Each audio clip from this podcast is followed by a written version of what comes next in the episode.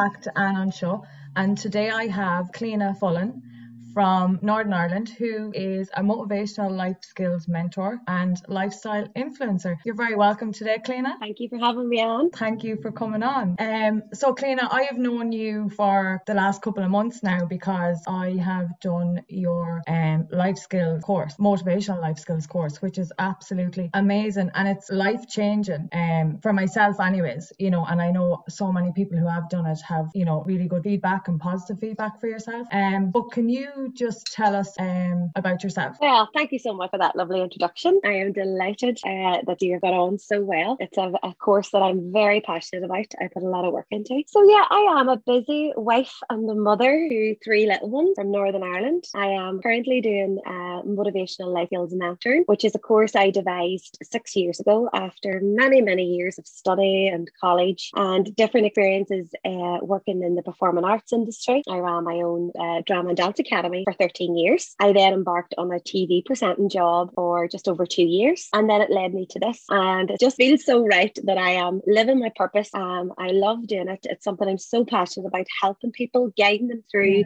skills they need in their life. Like, you know, we, we think of life skills and we think of changing light bulbs and cooking and, and things yeah. like that. And obviously, there's more to it. What are life skills? What are the skills we need to, to cope with an ever changing society, to cope with grief, trauma from the past, living, training yourself to live more in the present, um, dealing with anxiety, depression, all of those things that many people are faced with. And that is currently where I'm at at the moment with new project in the pipeline. I yeah. do want to combine my two loves of motivational life skills mentoring and a wee bit of the TV presenting. So I am currently working with a production company at the minute to combine the two to bring it to a YouTube channel. So that's kind of all happening in the background. So life is just crazy. Yes, especially with three kids and your husband as well. Like, so you're trying to balance everything. I am, yes. But you're like many, many mummies and people in general out there. We just, we just keep, I suppose, taking a day, you know, day by day, doing what we love and making sure that the little ones are seeing the best version of us. That's what I'd be very passionate about, that they see the best version of their mummy. Yeah, which is, is really important because I suppose we are, we influence kid children so much and it's like we imprint ourselves onto them. So it's really important that they do see the best version of ourselves all the time. You know, obviously you're going to have your bad days and whatever, but absolutely. And I am so passionate about that. Mm-hmm. I was very fortunate to be brought up in a very loving environment with very loving parents who had a very loving relationship. And I just presumed everybody had this. Growing up, yeah. we were sheltered and protected from things and places. And I just, I remember it was a bit of a culture shock when I turned into the teenage years and started to hear hear my friends' life stories or people within, you know, the class, their life stories. And it really just started to break my heart. Like, why, why, why did this happen? And why did this happen to me? And why did that not happen to them? And it really got my mind going at a very young age. Yeah. And I always knew back in my mind that everything I was so fortunately taught in my loving family home that I was going to be able to bring that to society in some way. I didn't know how because there was yeah. no such thing as a as a life skills mentor back then or a motivational one at that. There was nobody teaching what I was preaching about for years. And I just knew from a very young age that I wasn't very academic. I wasn't very, you know, very intelligent as girl. I was more creative and sporty. Mm. And the brilliant teachers in my school enhanced that on me and supported me with that. And I'm forever grateful to them in the amazing school that I went to. But I always just knew, as I said, at the back of my head, there was stuff that I knew there that I was so fortunate to be given at such a young age that I was eventually going to be bringing to people in some way. I just had to try and figure out a way of how. And for many years, I talk to myself in the car, driving along, creating all these speeches in my head, listening to speeches online, doing courses. And it just eventually, I eventually took a quantum leap of faith and devised a program, which took quite a long time to do yeah. and brought it to the public to see was there an interest there? And finally there was. Yeah. And it, like, as you said, you know, the, it wasn't the norm back then, like to have a motivational life skills mentor or even a course, you know. So, and I think with society changing the way it is, you know, um, I suppose mental health is becoming a major. Um, it's not as the stigma isn't attached to it as much as it was, and like people coping with different situations, whether that is like you know losing your job, marriage breakdowns, whatever. You know, it's having those skills to be able to cope in those situations because you know normally you would have just brushed things under the carpet. Oh, I'm fine. Whereas now it's okay to be sad. It's okay to you know what I mean to be able to get help and to cope with different situations. Absolutely, you you said some many amazing golden nugget there. And what I am very passionate about is educating the adult so they can pass it on to the youth. And we need to get we need to get the children, we need to get them at that young, impressionable age where they are being conditioned. Some might call it program, some might call it, you know, childhood, however you want to call it. They are being conditioned through their parenting, through their environment, through their school. And now they're being conditioned through their online gaming, through the content they watch on YouTube and what they see in magazines. So we have to educate ourselves. I have to be educated. I am continually educating myself. I am very passionate about passionate passing on that education to the society that I am part of, the society that my children are going to be part of. And we have to be so careful that we're all connected in some way. We're mm. all part of this in some way. And we have to take responsibility for it. We have to be sincere about it. We have to be passionate about it. We have to be willing to help the children and help ourselves. And we all have to take a wee bit of responsibility. We do. And that, I suppose, that would be where my, I would know where my purpose would lie, is that I'm so passionate about all of that stuff, the youth, and getting them at a young age so that we can condition them in, in a more powerful, enlightening, faithful, happier, healthier, content way. We're not going to get to all the children. We are not going to help, you know, fix and serve everyone. We're yeah. not going to, you know, be able to, um, I suppose,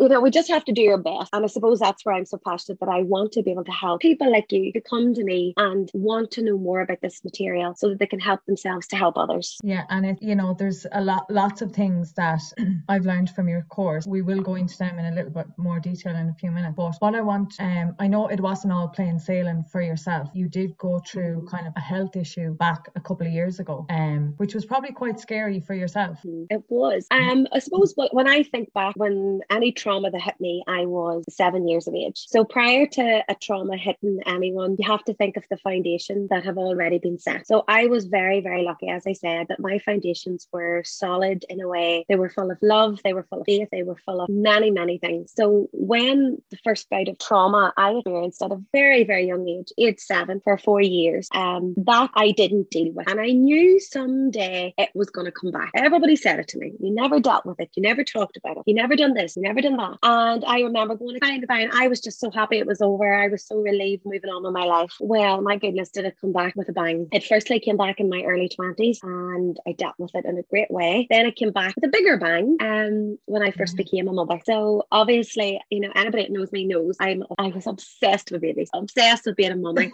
obsessed with dolls, obsessed with Barbie. So much so that the dolls and Barbies had to take, be taken off me as I was entering, you know, secondary school level. You know, you know, can I play with dolls and Barbies? And I was like, really? Like it was gutting that I just went out to babysit them at a very young age. So anybody that knows me knows that it has been the way I have been from yeah. a very young age. So I became a mother and I was so excited and so proud. And I've never felt as happy as I felt. But this awful fear riddled me. I didn't know what it was because I had dealt with my fear. I, I felt I had dealt yeah. with my fear. I felt I had got the right help and therapy in my early 20s for my fear, which where I knew where it all stemmed from. So I was very fortunate. I knew where this had come from, where this yeah. had stemmed from. And it riddled me. And I just thought, I can't believe this is happening to me. You know, I just wanted to have this wee baby, you know, like she's eight and a half now. But um, within four months, she was only four months old, I was rushed to hospital and they treated me for six weeks in the Royal Victoria Hospital for a brain disease. And I remember saying to the neurologists and the doctors, you know, this is all stress. This is this is stress. This is fear. This is whatever. And they would have nod their heads, my, you know, trying to be mm. professional and nice as they were because they were amazing. And they would have said things, you know, you focus on that part and we'll focus on the medical side. Let yeah. us do this side and you work on that. But one thing we're going to say to you, Cleananna, I'll never forget the neurologist who said it, you know, never underestimate pressure and um, never underestimate stress and the pressure it can have and stress on your body. And I remember going, wow, that is, that has really just opened, you know, my, my eyes to the power, the destructiveness, the toxicity and anything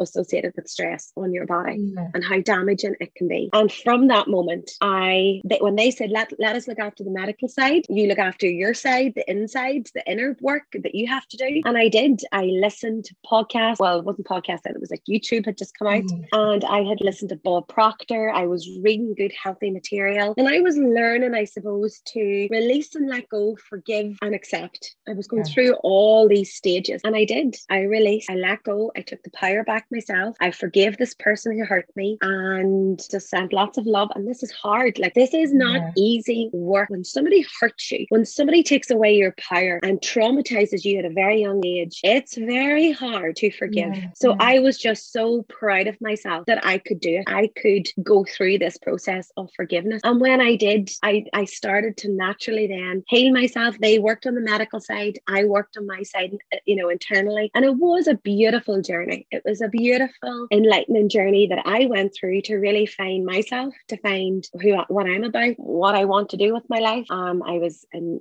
four months into motherhood yeah. and it was all very, very traumatic. But like that, that's an amazing story because your baby was only four months old, you know, mm-hmm. and you were starting your new life as a mammy, as you said. And like all of a sudden, everything that you had gone through from a young age just kind of was like, no, I'm still here. You, I'm literally just going to mm-hmm. knock you down one more time, you know, and you talk about stress and things like that. And we never realize how effective that is on our bodies. And yeah. it's, it's so, so hard to, when, when your body does break down, like yours did, it's where did that come from? You were very lucky that you knew where it came from and you were able to, you knew before I'd say it happened and you were able to do a lot of inner work, as you said yourself. But it is quite hard for people who don't know where it comes from to, you know, where do I start? What do I do? How do I do it? It is. And it is a very, like, and I, I've said this to you and I said to any of my clients, and I have thousands of clients, mm. I always say this is a roller coaster. We are going to peel back these layers. And it's not that I want you to focus on going backward or focus on the past. I want you to identify and learn to accept what is. And when you do that, it's a, as you know, it's a very gentle, slow process. And if there's ups and downs, good with the bad, bad with the good, is that when we do get to that stage where we can release it,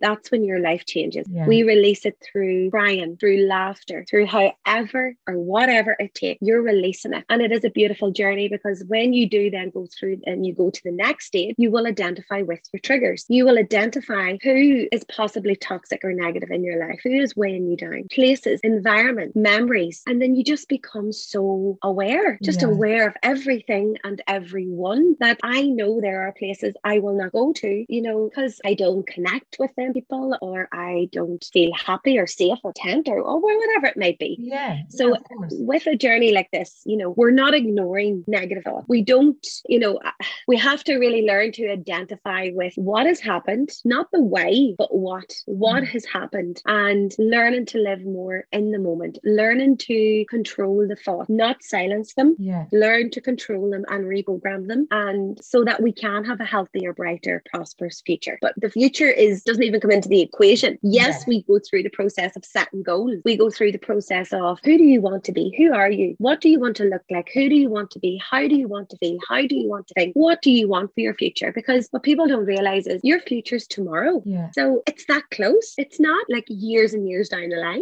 It's tomorrow. And you know, I'm just, I suppose, as you well know, focus and train and teach people to live more in the actual moment, to learn to be more content and happier in the moment. But to get to there, we have to peel back a few layers. Yeah. And you know, I suppose we all kind of forget about the present moment and we think of, like you said, the future, the past, you know, any past hurt that you haven't dealt with, you know, that kind of comes back and you're like, I really need to deal with that. And then you're worrying about the future. Well, oh, what am I going to do? Like, where am I going to be in five years' time? And that can really set off your negative thoughts, like, really, you know, and they can be very aggressive negative thoughts if you let them. But if you're more in control as your thought of your thoughts, as you said, you're not going to adopt them all together, but you will learn how to control them and be in the present moment because you know when you're sitting there, like I've loads of nieces and nephews, and I would sit there with them and they're playing a game. And you know, before I did your course, I'd be like sitting on my phone, you know, while they're there playing. And instead of putting the phone away, or if I'm having a conversation with my friends or family, I would always be on my phone. And it's like, no, that's so rude. And it's like, I'm not being present. So it's like, put the phone away and give them my undivided attention. It's not forever, it's just for there and then, and just be present with, with the person. Absolutely. And a lot of people who say those young children and st- their head stuck in their phones, you know, they're not living in the moment. I'm looking at them and thinking, you're probably not living in the moment either. Because yeah. do you even know what living in the moment is? Do you, do, do people who say these things, I always question them and go, do you really understand that term? Do you understand mm. what living in the moment actually is? And they really don't because they're so, they're so consumed by their, their thought. They're so consumed mm. by their subconscious mind, which we live in the majority of the day. I don't want to go with statistics and all of that, but 95 to 97% of your day is spent on autopilot, is spent in your subconscious mind. Mind. So whatever has been programmed there, however it has been conditioned, whatever you've experienced or went through or felt or thought, whatever was done to you is in there and is controlling your everyday. Now, we will not get to every thought. We yeah. don't know if it's possible to control every single thought that comes in because people, you know, I'm not one to say negative thoughts are bad. I choose to look at a negative thought as a reminder. Yeah. So that's a positive. But I know they're negative. I know they're they're maybe not great. But I don't look at bad things as being bad and good things as being good. I'll just know that with good you'll have bad, with bad you'll have good. And it's learning to understand our perception of it. That in every bad situation there will be a positive, and in every um, good situation there will be a negative. Yeah. It's just it's just the way it goes. And it's learning to control the abundant negative thoughts that come in that are weighing you down, that are making you feel horrible about yourself, that are so destructive you don't even know who you are and where you want to go. It's those thoughts that we want to try and capture. Yeah. That we are all equal. We have all been somewhere, done something, something has been done to us. We've all had the negative thoughts. We've all done the negative things. We've all been hurt and we've all hurt. Yeah. There's nobody walking around like like our Lord. I I've never met this person. And we have to be so mindful that yeah, we have to take the bad with the good and the good with the bad. That our thoughts aren't all going to be great, but we have to just train ourselves to very gently monitor them and look after them and look after them the way that you would look after uh, Uh, a young child. Yeah. You would, you know, I talk about the triangle in the classes parent yourself, coach yourself, and mentor yourself. Parent yourself that when you're having a rough day, how, how would you like a parent to talk to you? Talk to yourself like that. That when you're feeling a wee bit lazy and you know you should get up and go for that run, coach yourself the way a coach would shout at you to get up of your arse and get going. Yeah. And a mentor then would direct you through all those those obstacles that you're facing. So I have to do that on a daily basis. I have to look after Cliona. I have to check in with Cliona every morning. Yeah. I have to work on my gratitude. I identify maybe with things that has been said to me, that has happened, that I thought, that I felt, and I will just know that it's all perfectly normal. That I have a choice here. Am I going to let them destroy my day, or am I going to, you know, just learn to accept that they're there and try not to let it take over? Yeah, exactly. As long as they don't take over, um, it's so important. And you talk about um gratitude and how important that is. And I suppose when I started your course, yes, I knew about gratitude, but implementing it into my daily routine, I, I didn't even think about it. You know what I mean? But now that I have, it's become, as I said, a daily routine that I work on, um, which is so important because we don't realize we're always looking for that something else, and we don't realize that like we have so much right now. You know what I mean? Be grateful for what you have. That I have a, a roof over my head. That I have the ability to get up and make my own cup of tea or coffee. That I have the ability to put my head down on a bed that's warm and you know what I mean? Things that we take for granted, like running water. And yeah. gratitude, I suppose, is so important. And you've instilled that into me. So like you obviously do it, have been doing it for a long time. I have. I have been doing it from as young as I can remember. I think I've always been a grateful person, but I know I am grateful because of how I was brought up. Mm. And it was something mummy and daddy always instilled within us was to be grateful for your annoying brothers and sisters. But we were like fighting, like we were never allowed to fight. But it was like just be grateful for them. And you know, like daddy would have, you know, taught us about things going on in the world, about people who didn't have food and you do have food. And I don't know, I just always been like this. So I do not know any other way. Yeah. But what then starts to happen is when all those things that happened to me growing up, um, all those years ago, and even just recently, like eight years ago, um, you know, it just reminded me, it just enhanced my gratitude level to I didn't think it could go any higher and it did. Yeah. So when when I wake up in the morning, I am just so lucky to have eyesight, to be alive, to be able to get out of bed by myself, not yeah. aided with a nurse, to be able to walk on a warm floor. Uh, this is just automatically comes to me. I just be so grateful that because I know what it's like. I was in a neurology ward. Yeah. I mm. witnessed people dying. I witnessed people not fit to talk, walk. I mm. witnessed a lot of trauma for six weeks every day. What nurses and doctors deal with is just uh, how they, you know, it's just unbelievable what they what they go through on a daily basis, yes, helping yeah. people that are struggling in every way. So for me to be able to open my eyes and get myself out of bed by myself, that is like the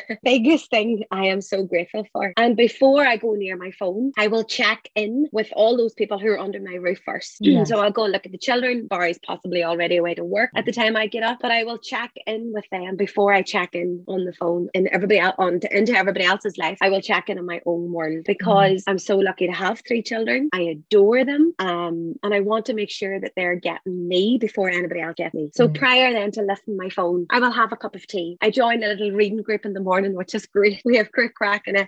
And I love, you know, just listening to other people and I love learning from other people. And I just be so grateful that I have that opportunity in the morning. I am I am an early riser. I get up at half five and I am just so lucky I have the opportunity to sit in peace and silence for a couple of hours prior to them waking because I didn't have that there for about six or seven years with very little sleep with Hannah Marie. She didn't sleep. And my children were very early risers. risers so now they're in a good routine. So yeah. has that time back in the morning to check in with herself to and to work on the gratitude. And as you said there at the start, you only think you're grateful until you study gratitude. Yeah. And if you really study the ins and outs of gratitude for the running water, for the electricity coming to your kettle, for the cup, for the work that you had and the money you made and the banks that allowed you to store your money in there and distribute it whenever you want so that you could go and buy a cup and a kettle. You know, there's so many areas and so many um so many things to be grateful for. People just think that gratitude is they're grateful for their life, they're alive, they're grateful for their health, and they're grateful for their family. And that's when you test the people. No, go more. I want another 10 yeah. Like when was the last time you thought about, you know, gratitude for the tar on the road? But yet all we do is saying about the potholes and the bad roads here in Ireland. And all we want to do is complain as opposed yes. to focus on what we do have. And we are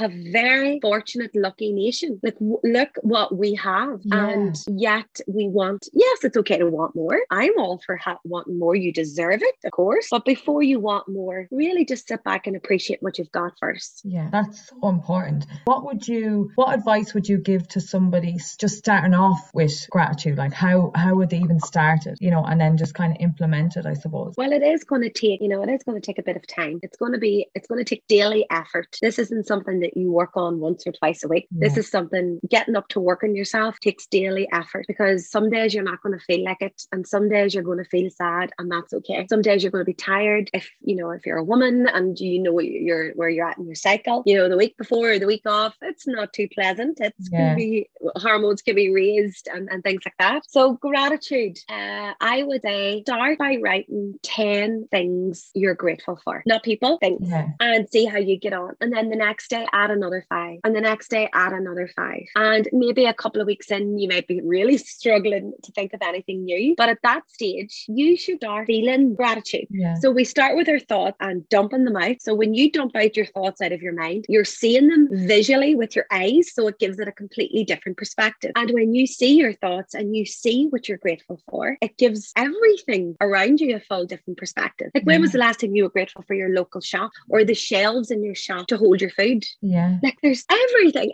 everything that has been created around us, we need to be grateful for because without it, it would be quite strange. So a gratitude journey is a journey for a reason. Yeah. Um, and then I suppose you will will eventually get to the stage, I suppose, where I'm at, which is I'm doing this a very, very long time. So yeah. do not compare yourself to me. But you would hopefully eventually get to the stage where all that, all those tough times you went through, all those negative people you encountered, maybe the, even the bad things that you done or were done to you, that you will be to, you will be able to find a way to be grateful for them. That's at the stage that I'm at, that I can look at it in gratitude and say there was a lesson there and I've learned it. Yeah. And I make the choice if I want to look at it and continue to look at it in a bad way or because society deemed it bad is a bad. That's how I choose to look at it. But as I said, I'm doing this my entire life. I'm studying mm-hmm. this material 14 mm-hmm. years. Um, if you're only starting out with gratitude, I would only suggest 10 things you're grateful for in the morning. The next day, add five, continue to add five. Two weeks in, you may start think, okay, go back to the start again because yeah. people forget, you know, the importance of repetition, the art of repetition. It's an actual skill. It's so important and we don't give enough time and attention to it. Repetition is key in anyone's growth of reprogramming, of forgiveness, of self love, yeah. whatever it is you're going to do. If you do not repeat it constantly, if you do not practice, you will not progress. So there's a term in this modern society practice makes progress, practice makes perfect. My opinion, and I learned this from Dr. Bruce Lipton, is practice makes progress. You will mm-hmm. learn to progress. You will learn to grow. You will learn to eventually love who you are. You will learn eventually to be able to control those thoughts. You will learn eventually through practice to forgive. It's not something you you do once a day and move on. Think of it like practicing or revising for an exam or practicing for a theatre production. Yeah. You're not just going to lift the script and learn the lines one day. It's going to take weeks and weeks and hours of practice. The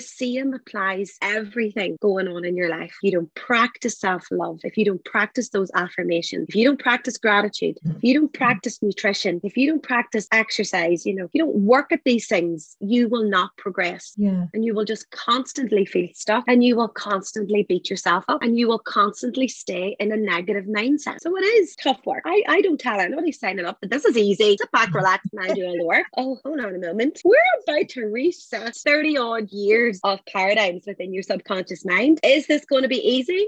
nope. No. but is it going to be worthwhile? Oh, yeah. The best investment you will ever make is to yourself. And that's that's so true. Like, you know, investing in yourself and making yourself a better person for yourself. And talk about affirmations. And I practice affirmations for a while now. And it's only in the last couple of months, I suppose, that I have felt them. And like I actually feel what I'm saying is real. Whereas at the beginning, you're like, oh Lord, no, that, you know, but as you say, repetition, it's so important because you will eventually start to believe it and you will eventually start to feel it and it'll just become the norm. And like, I think affirmations are so important. They just reinforce everything. Absolutely. And could you imagine if you had been taught this at a young age? Yeah. Like I was. This is why, I, as I said at the start, I am so passionate about getting it to the young, the, the children, the youth of today, because there's nowhere out there to teach them how to, you know, identify with those thoughts, yeah. you know, and to look after those thoughts and to know that it's okay to have negative thoughts, but it's even better if you could have more positive thoughts and to talk about trauma maybe going on at home, to yeah. talk about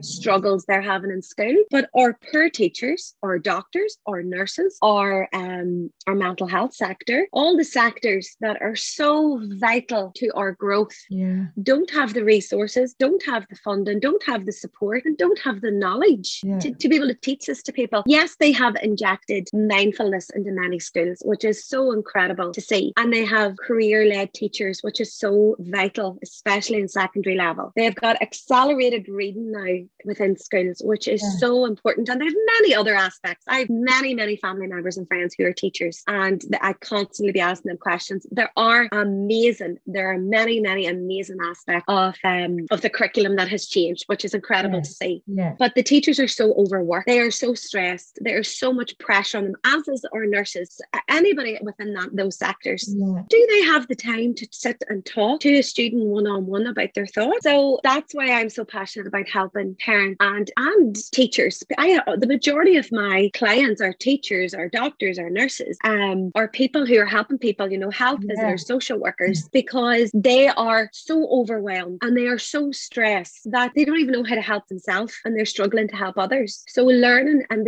being able to teach them this material so that they can pass it on is something I'm very, very proud of and just yeah. hope that I can create many other mentors like me because in my eyes, there's no room for competition. We, we can't afford to be like this. We no. have to create more mentors. We have to create more people passing on this material, teaching people how to be the best versions of themselves, to help themselves, to love themselves, to grow so that we do have more compassionate people yeah. in the world, in society. And I think, you know, you talk about the youth. I, I just think like they're they're the future and they're so important. And it's like, you know, when you especially come to teenage years, you know, you go through puberty, you start to feel your feelings.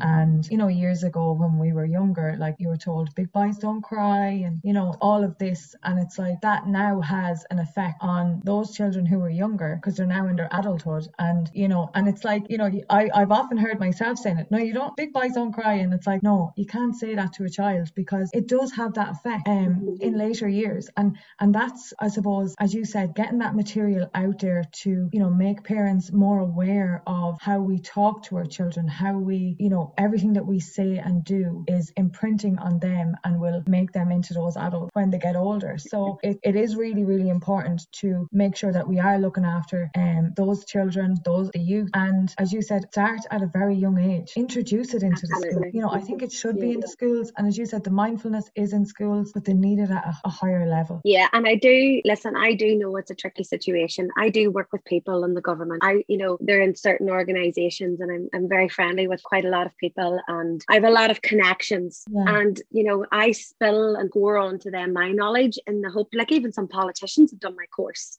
Yeah. And I'm like, can I talk to you just on the side about something that I'm very passionate about? And I feel like you could really do this. You could implement this into your advertising on TV. You could, you know, and my mind sometimes is just about to explode. What is wrong with crying? Can somebody please tell me where this statement came from? Big boys don't cry. What is wrong with crying? Crying is just as important as laughing is. It's a release, it's a let go, it's a build up of everything. Cry it out. Do what you have to to get it out and stop storing it. Where I would just love to know who created this statement yeah. big boys don't cry, don't be crying.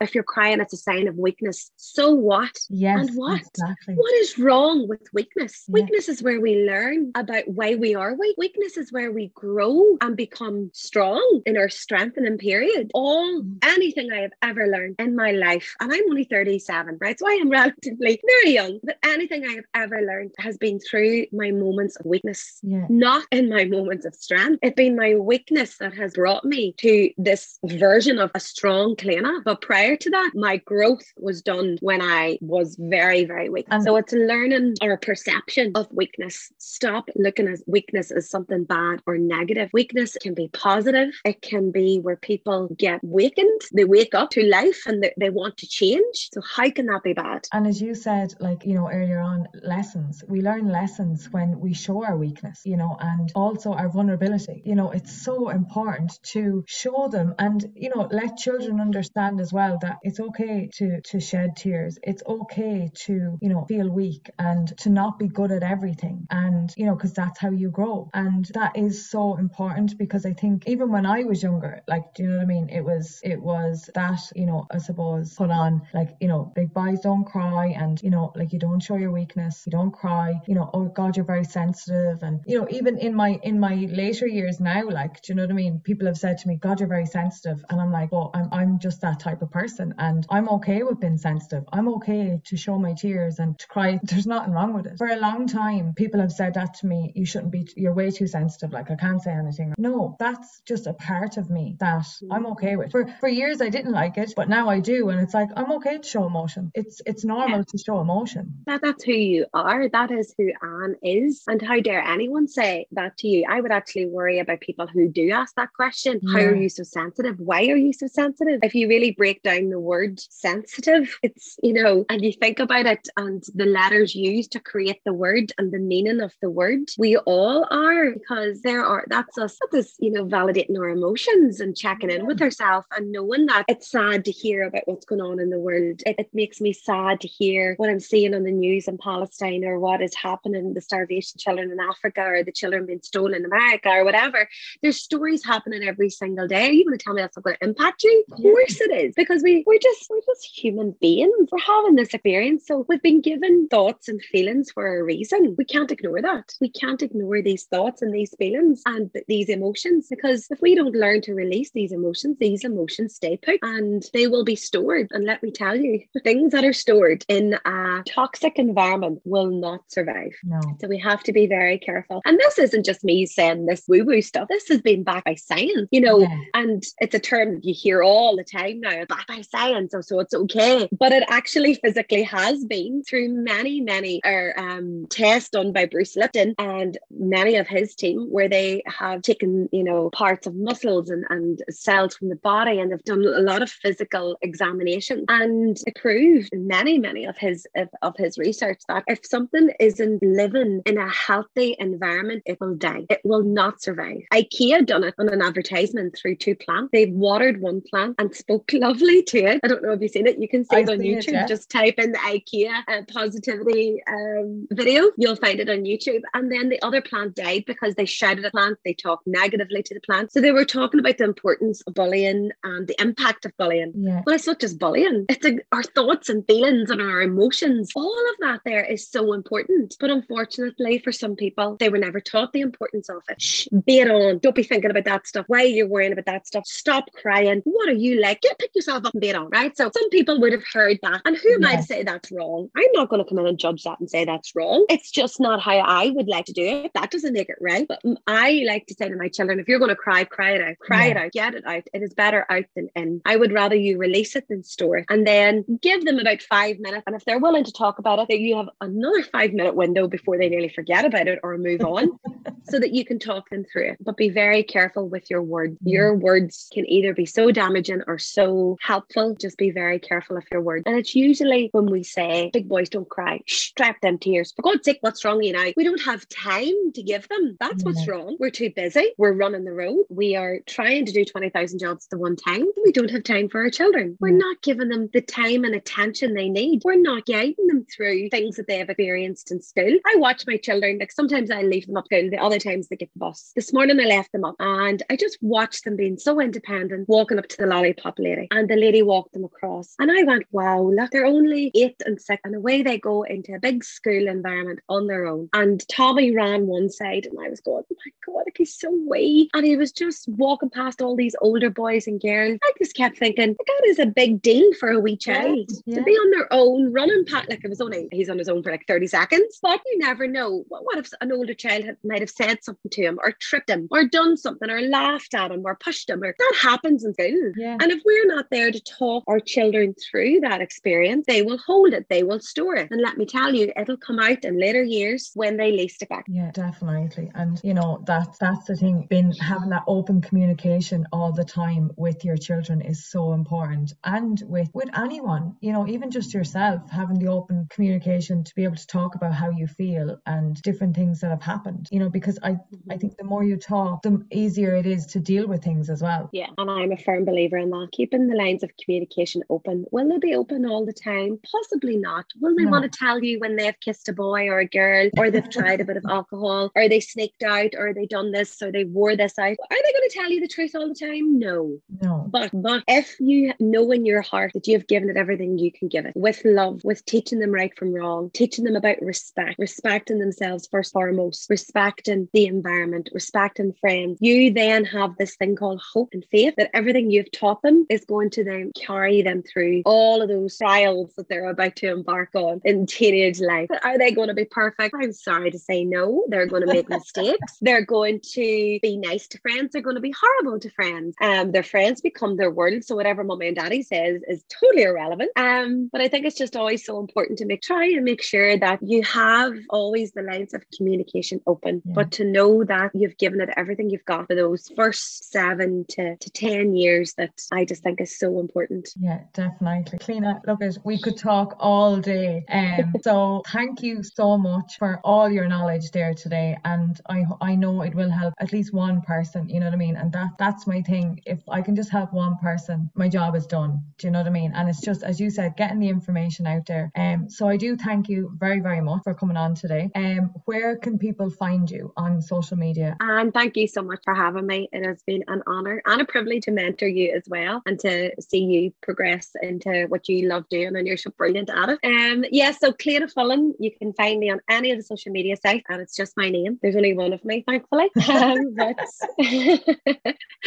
that's the course is finished until September. We're in the last term now, so there'll be a bit of a break that the children can have my undivided attention. They'll have me for the two months, not having a hundred clients at a time. But yeah, you want to get me, you will find me. That's what I say mm. to people. exactly. And that's so true. Look, thank you so much. I really appreciate it. Thank you, Anne, for having me.